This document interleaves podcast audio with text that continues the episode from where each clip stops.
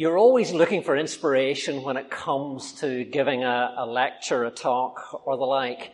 And um, a few Saturdays ago, I thought I had come upon it. It was an article on the third page of the Times newspaper. Uh, it had to do with Twitter's troll break fails miserably. And you probably won't be able to read the start of it, but uh, here it is. As it says in the book of in the Bible, in the book of Isaiah, the wolf also shall dwell with the lamb, and the leopard shall lie down with the kid, and the calf and the young lion and the fatling together, and a little child shall lead them. He was a little ahead of his time, but presumably Isaiah had positive Twitter day in mind when he wrote those words. Well, I suspect that most of us uh, will happily perhaps agree that this reading of the prophet Isaiah is somewhat tongue in cheek. I don't think the author of the article intends us to take this theological statement seriously. Uh, at least I hope not. But it illustrates an interesting point. The book of Isaiah is a wonderful resource for a rich variety of quotations. People often pick out passages in it. Uh, Steve, in a sense, has already alluded to that. But is there more to Isaiah than this? Um, how should we read the book as a whole? How do we get the most out of it? And what does it have to say to you and to me today? Let me begin by doing a short trailer. I kind of wish I could, uh, you know, do this with flashing lights and music and all the like, but just to try and inspire you as far as the book of Isaiah is concerned. What's Isaiah, what's Isaiah about? Um, the book itself is largely an anthology of prophetic oracles that were spoken by the prophet Isaiah to the people of Jerusalem during the final decades of the 8th century BC. These speeches were compiled together with some additional material to create a unified literary work. As regards content, it is a book about judgment and salvation. On the one hand, the book reveals God's righteous anger against people who have a religious facade but are morally corrupt. It's a stark reminder of the danger that people place themselves in when they disregard their responsibility to God. On the other hand, it reveals the length, breadth, and height of God's love as he provides atonement for human failure. It's a book that condemns the oppressor, but gives hope to the oppressed. It's a book that speaks to those exploited by others, holding out a future in which life may be enjoyed to the full. It's a book that confronts death and disease with the promise of total well-being in a regenerated world. It speaks of the transformation of dysfunctional, divided, xenophobic societies into a harmonious, multi-ethnic community where everyone lives in peace. It offers hope to the despairing, redemption to the lost, life to the dying. Not surprisingly, the book of Isaiah is sometimes labeled the fifth gospel. Before we unpack some of these themes, there are certain things that need to be taken into consideration by way of understanding the book. As we get into this anthology of prophetic oracles, we need to think firstly about context and secondly about structure and overview. One important principle that uh, when it comes to understanding the books of the Bible is the need to appreciate something of their historical context. A knowledge of context sharpens our appreciation of what's being said. It may help us appreciate why certain things are included, why certain things are not said. Understanding the context may prevent us from misunderstanding the text. Context is important. Behind the book of Isaiah lie certain traditions or beliefs that play an important part in grasping the significance of what Isaiah has to say. I want to mention a few of these briefly. And in doing so, dare I say, I need to deconstruct certain things that were said last Sunday evening. I hope you'll forgive me for this. If you were present last week, you may recall that our speaker drew attention to certain passages to create a three-stage structure regarding the kingdom of God. He began by picking out Genesis, Genesis 12 verses 1 to 3 and Genesis 15. Material that he used to define the Abrahamic covenant. Uh, quite rightly, he said that this material focuses largely on God's promise of descendants and land to Abraham. Yet the Abrahamic covenant is about much more than this. We also need to take into view Genesis 17, which actually provides us with the fullest description of the covenant. And when we do this, we discover that the emphasis is upon Abraham being the father of many nations, not just one. To signal this important idea, the patriarch's name is changed from Abram to Abraham.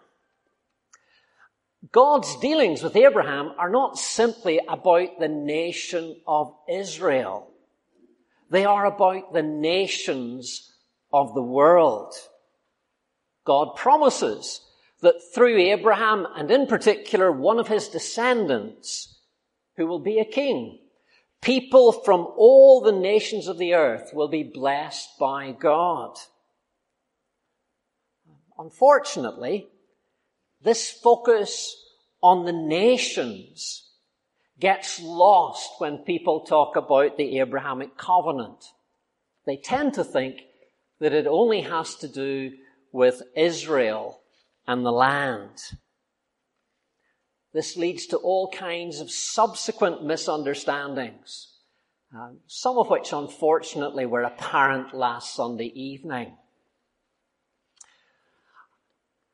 We were also encouraged last week to read the Old Testament through the eyes of the Canaanites. It's an interesting suggestion, but it has profound weaknesses. I would prefer to advocate that as Christians, we are called to read the Old Testament through the eyes of Jesus and his apostles. This is more likely to ensure that our reading of the text is the correct one. Not all readings are equally valid. It's clear from the Gospels that Jesus often corrected mistaken interpretations of the Old Testament. So when we study the Old Testament, it's important to be guided by Jesus and those he authorized to speak in his name. In other words, the early apostles. Here's how the apostle Paul describes the Abrahamic covenant in Galatians 3. It's just part of what he has to say. He says, understand then that those who have faith are children of Abraham. Scripture foresaw that God would justify the Gentiles by faith and announced the gospel in advance to Abraham. All nations will be blessed through you. So those who rely on faith are blessed along with Abraham, the man of faith. For Paul, the blessing of the nations lies at the heart of the Abrahamic covenant. Abraham is the father of all who have faith. The covenant, in Paul's thinking, is not primarily about Israel and land.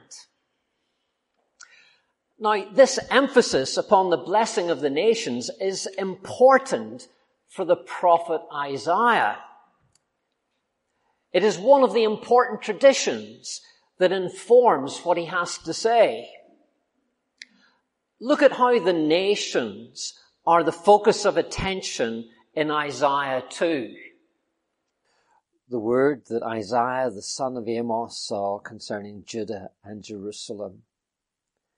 It shall come to pass in the latter days that the mountain of the house of the Lord shall be established as the highest of the mountains, and shall be lifted up above the hills, and all the nations shall flow to it.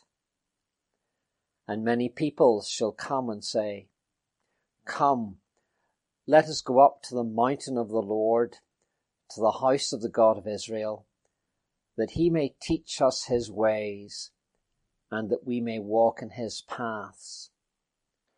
So note there how the nations shall flow to the mountain of God in order to be taught by God. And the outcome of it is this. For out of Zion shall go forth the law and the word of the Lord from Jerusalem. He shall judge between the nations and shall decide disputes for many peoples, and they shall beat their swords into plowshares and their spears into pruning hooks.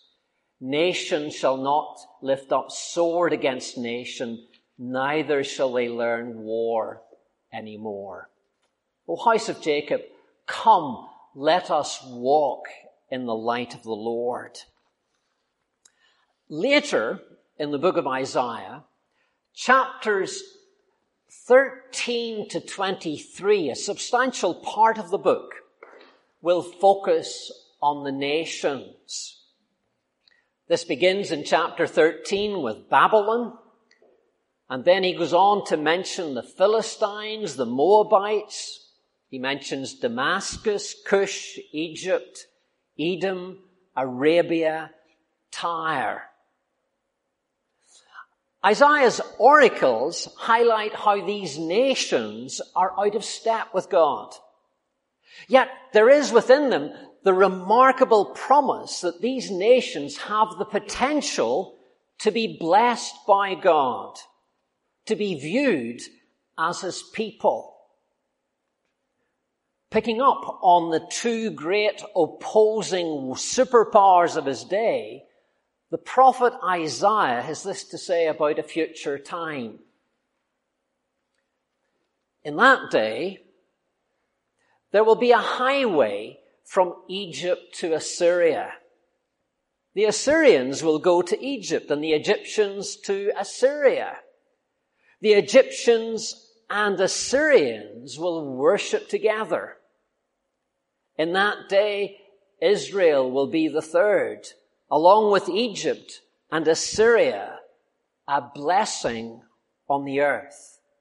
The Lord Almighty will bless them saying, Blessed be Egypt, my people, Assyria, my handiwork, and Israel, my inheritance. Remarks like this have to be understood in the light of the Abrahamic covenant. God's people will be drawn from all the nations of the earth. Contrary to popular belief, perhaps, the Old Testament is not just about Israel. God is interested in establishing his rule over the whole earth. The nations matter to God. And that's one of the traditions that you need to take into account when it comes to looking at the book of Isaiah. See how he looks outward to the whole world. Let me mention another. It concerns the special role that the Davidic dynasty is to play in the fulfillment of God's plan for the earth. Building upon the Abrahamic covenant, there is an expectation that one of Abraham's descendants will be a unique king, through whom God will overthrow the powers of evil, establishing his kingdom on earth. The Old Testament story, which is about real people and events, associates this future king with the Davidic dynasty. Importantly, when David captures Jerusalem from the Jebusites, he establishes it as the city of God by bringing to it the Ark of the Covenant, the foot of God's throne. David's special relationship with God leads to his son Solomon building in Jerusalem a temple or divine palace where God comes to live in a special way. This gives Jerusalem a special, unique status. The Holy One of Israel, the King of Kings, lives there. When it comes to the book of Isaiah, special attention is given to both the city of Jerusalem and the Davidic king. Both are central to God's plan for the world. Isaiah draws on the traditions of the past and he predicts how these traditions will shape the future. As we shall see, Isaiah looks forward to the coming of a unique Davidic king, Jesus Christ, through whom God's blessing will be offered to both Israel and the nations. Now, much more could be said about the traditions and beliefs that provide an important context for understanding Isaiah. But we need to move on quickly to think about the book's structure. An overview of the book is helpful for understanding its contents and message. Uh, again, often as Christians, we, we tend to read biblical texts in an atomized form uh, a few verses here, perhaps a chapter or two. Rarely do we read an entire book at one sitting in order to get a sense of the overview. Reading a biblical book is a little bit like building a jigsaw. You have to understand how the different pieces fit together in order to get the complete picture. Isaiah is a complex jigsaw. It's one of the longest books of the Old Testament, 66 chapters. It's easy to get lost in the process of reading it. So let me try and give you a sense of how this jigsaw might best be put together. Uh, this is very selective, somewhat simplified. Um, I, I teach a course on Isaiah in the college, and usually the students get 12 hours of lectures or so. Um, so we're by no means covering everything this evening. Let's think about Isaiah as a tale of three cities. Three cities, but all with the name Jerusalem. Firstly, there is the Jerusalem of Isaiah's day. the Jerusalem that existed towards the end of the 8th century BC. Isaiah paints a very bleak picture of this city. We'll see more of this in a few minutes. This is the city that is largely the setting for chapters 1 to 39. Although occasionally in these chapters we get glimpses of another Jerusalem. Isaiah's message to this Jerusalem is menacing. The city will be destroyed. It is the doomed city. So chapters 1 to 39 focus on the doomed city. But this leads to Isaiah speaking about a second city, a reconstructed Jerusalem. And here the focus is on, is on chapters 40 to 48, the next section of the book.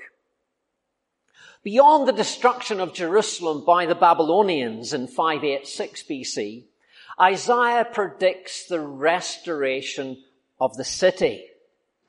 Isaiah's comments, or his oracles in chapters 40 to 48, speak of events that occur towards the end of the 8th century BC. And in particular, they involve a Persian monarch called Cyrus. Cyrus is going to set in motion events that will lead to the rebuilding of the temple. And in due course, the city walls will be fully repaired. This is the second city that Isaiah speaks about. Let's think of it as the restored city.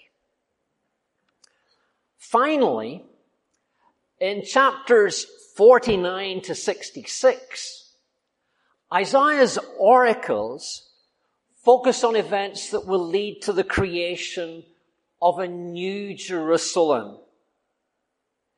While this future Jerusalem is in some way related to the doomed Jerusalem and the restored Jerusalem, it's also radically different. Let's refer to it as the eternal city. There are perhaps several helpful ways of thinking about it.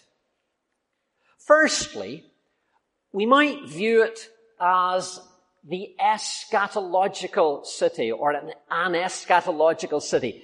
In other words, it's a city associated with a future time when God will recreate the earth. This is what God says through Isaiah in chapter 65. See, I will create new heavens and a new earth. The former things will not be remembered, nor will they come to mind. But be glad and rejoice forever in what I will create. For I will create Jerusalem to be a delight and its people a joy. I will rejoice over Jerusalem and take delight in my people. The sound of weeping and of crying will be heard in it no more. Observe how God speaks here of creating a new heavens and a new earth. The language recalls the opening verse of Genesis. In the beginning, God created the heavens and the earth. This passage in Isaiah speaks of a recreation of the cosmos. God's recreation, however, parallels in these verses, uh, his recreation of the cosmos parallels in these verses the recreation of Jerusalem. But this is no ordinary Jerusalem. It's a city in which God takes delight. Its people are a joy to him. And if you read on in chapter 65, God has much more to say about the remarkable nature of this new Jerusalem. It's an eschatological city. But secondly, it may be helpful to also think of this city as a resurrection city. When Isaiah presents this New Jerusalem as a future city, he also views it, I think, as the ultimate destiny um, after death of those who are God's people. People are resurrected from the dead to live in this city. This, I think, is important to grasp, but unfortunately, it's often missed by commentators. The New Jerusalem is not simply a utopian vision to be enjoyed by future generations down the road. It has an immediate relevance for Isaiah and his contemporaries. It's a city that is actually only a short step away. In line with this, Isaiah compares the resurrection experience to a return from exile. It is a coming home experience for those who are redeemed by God. I want to suggest to you that this is what Isaiah has in mind in these words from chapter 35. Strengthen the feeble hands. Steady the knees that give way. Say to those with fearful hearts, be strong. Do not fear. Your God will come. He will come with vengeance, with divine retribution. He will come to save you. Then will the eyes of the blind be opened and the ears of the deaf unstopped.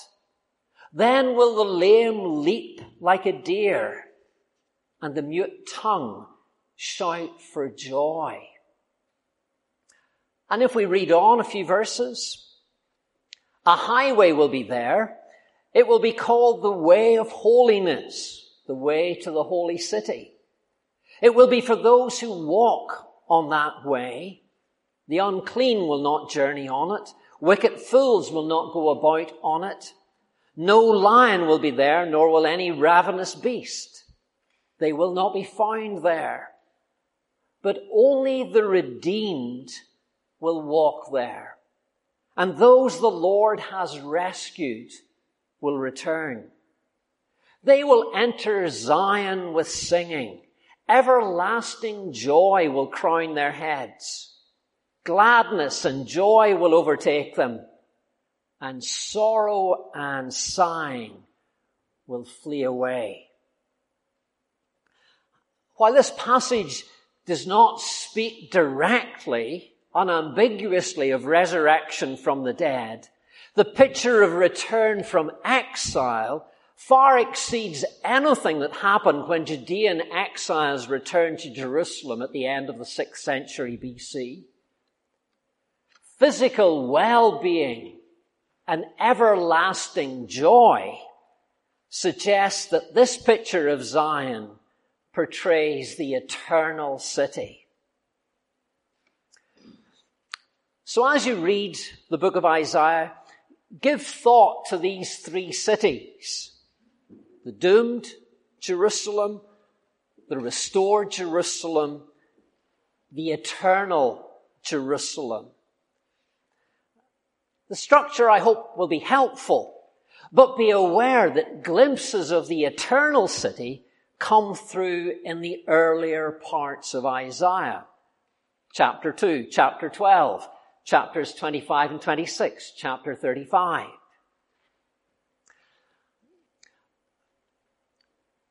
There's another way that we could think about the book of Isaiah.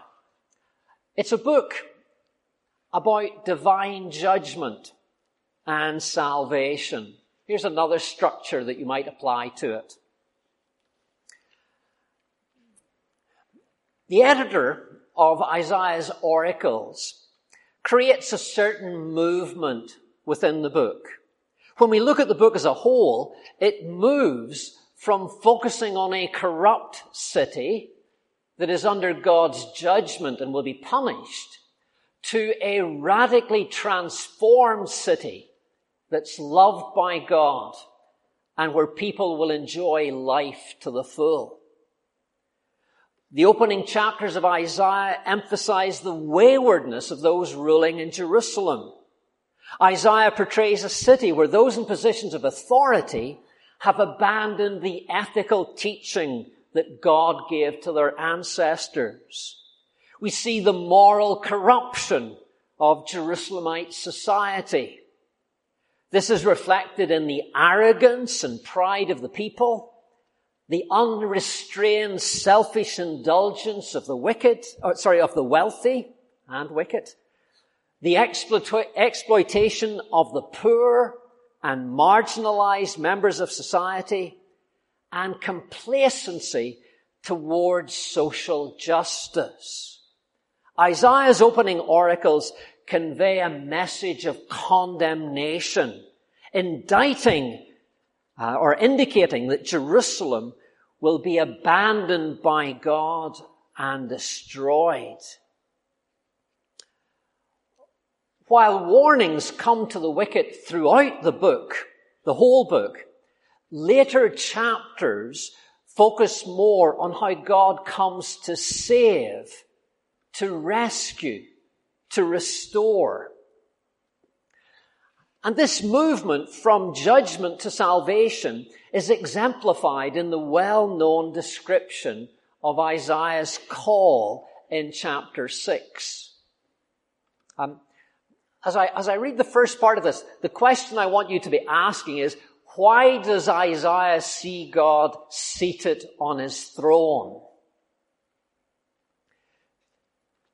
In the year that King Uzziah died, I saw the Lord high and exalted, seated on a throne, and the train of his robe filled the temple. Above him were seraphim, each with six wings. With two wings they covered their faces, with two they covered their feet, and with two they were flying. And they were calling to one another, Holy, holy, holy is the Lord Almighty. The whole earth is full of His glory. At the voice, at the sound of their voices, the doorposts and thresholds shook and the temple was filled with smoke. Now, before I throw up the next part, why is it significant that God is seated on his throne? Any suggestions? What's the significance of the king being seated on the throne? It has to do with judgment. He is on his judgment seat at this particular point. And that's in the light of all that's in a sense, the call of Isaiah comes after five chapters in which the judgment of God has been pronounced upon Jerusalem.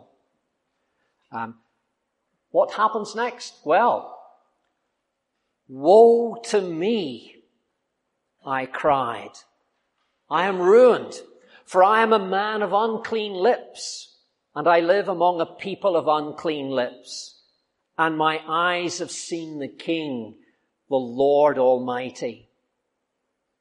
Then note what happens. Then one of the seraphim flew to me with a live coal in his hand, which he had taken with tongs from the altar. With it he touched my mouth and said, See, this has touched your lips. Your guilt is taken away and your sin atoned for. Isaiah's encounter with God is significant. God is seated on his throne not to rest, but to judge. His holy nature is emphasized by the seraphim who cry out, Holy, holy, holy. And as he stands before the judgment seat of the Lord Almighty, Isaiah becomes conscious of his own uncleanness. He's a man of unclean lips. He dwells among a people of unclean lips. Strikingly, however, when Isaiah confesses his guilt, one of the seraphim touches his mouth with a hot coal from the altar and says, see, this has touched your lips. Your guilt is taken away, your sin atoned for. Isaiah's personal experience of moving from judgment to salvation reflects the movement of the entire book. Before he can be used by God, Isaiah has to see himself for who he is before the Holy One. Isaiah has to recognize his own failure, his sin, his uncleanness before God. This is the way it is in the Gospels. With John the Baptist and with Jesus, the summary message of their preaching is repent and believe. If the book of Isaiah has something important to say to the modern church and contemporary society, it's this. Divine judgment and punishment is real. As judge of all the earth, as the Holy One, uh, almost Isaiah's favorite way of referring to God. God holds people to account for their inappropriate actions and attitudes. He will punish. The people of Jerusalem may have viewed themselves as God's people, but that in itself did not prevent God from destroying the city. God was not prepared to overlook their religious hypocrisy. We would do well to reflect on this theme of divine judgment. The book of Isaiah pulls no punches when it speaks of God judging and punishing human perversity. But the overall purpose of Isaiah is not to leave people in despair. Rather, it is a message of hope, a message of salvation. Isaiah offers, offers comfort. And we see this as the book transitions from chapters 1 to 39 to chapters 40 to 66.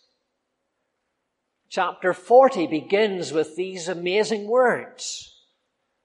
Comfort, comfort my people, says your God.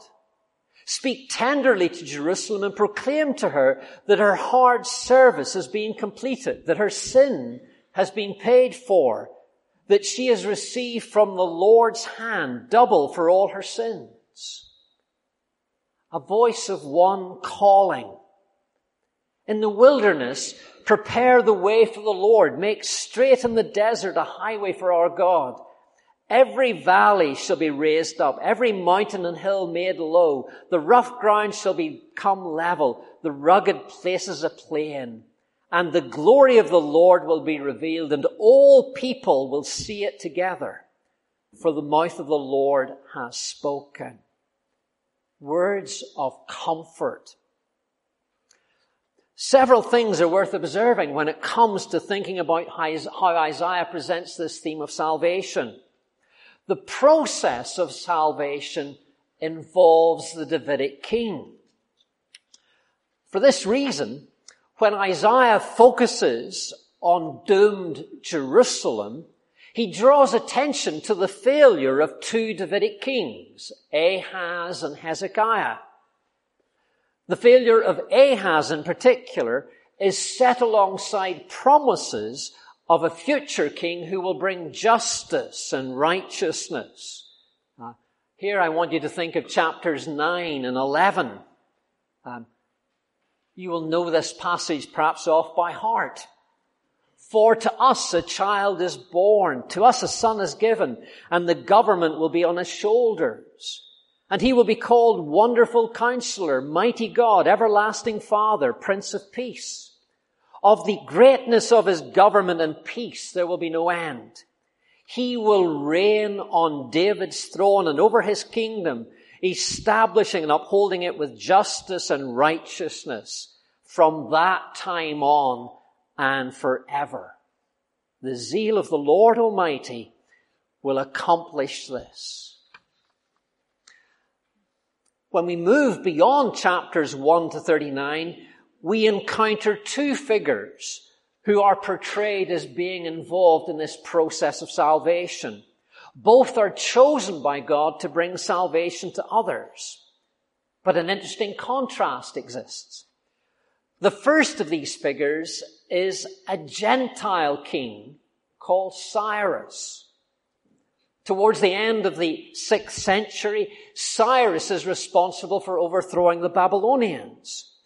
And he encourages Judean exiles to return to Jerusalem and rebuild the temple. Cyrus is linked to the restored city. He's a Gentile, a foreigner, but he functions like a Davidic king. The second individual is not named, but he's commonly referred to as the suffering servant. His role in bringing help to others far exceeds that of Cyrus. He is said to be a light to the nations. Isaiah 53 famously highlights how he gives his life in order to atone for the sins of others. By implication, the servant is involved in the creation of the eternal Jerusalem.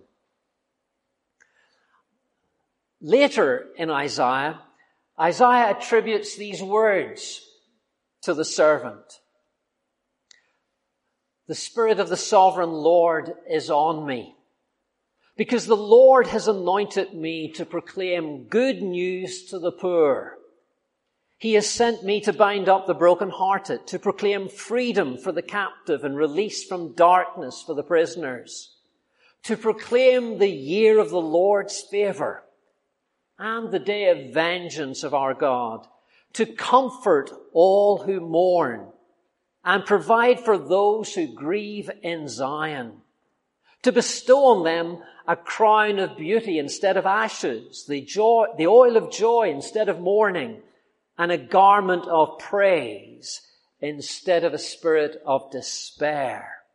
They will be called oaks of righteousness, a planting of the Lord for the display of his splendor.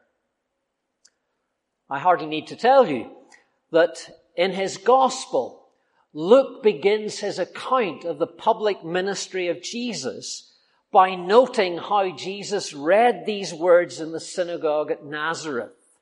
Significantly, Luke tells us that Jesus said, Today this scripture is fulfilled in your hearing. With good reason, Christians see the book of Isaiah as pointing towards Jesus Christ. He is the promised Davidic king his death is an atoning sacrifice. He invites us to become citizens of the future eternal Jerusalem. I hope this gives you a little bit of a steer towards understanding the book of Isaiah. Let me end by suggesting that Isaiah's message is exceptionally relevant today. He may not have had in view positive Twitter day. And I doubt if Brexit would have meant anything to him. But as you read through Isaiah, one of the underlying themes is that salvation is not to be found in political alliances, no matter what form they take. In the face of trouble, King Ahaz looked to the Assyrians for help rather than trusting God. Hezekiah turned to the Egyptians for help. Neither solution was satisfactory. The book of Isaiah reminds us that security and well-being, what the prophet refers to as shalom, will only be found in the eternal Jerusalem. Whatever you think about Brexit, neither leaving nor remaining within the EU will guarantee shalom. Neither solution will save us from disease and death. As followers of Jesus, we look forward to that day when the King will return, when the powers of evil will be overthrown, when all will be judged, when this earth will be renewed, and when those who have trusted in the suffering servant will inherit the new Jerusalem to enjoy resurrection life in the light of God's presence. Then, and only then, as Isaiah reveals, will the wolf live with the lamb the leopard lie down with the goat, the calf and the lion and the yearling together, and a little child will lead them. Thank you.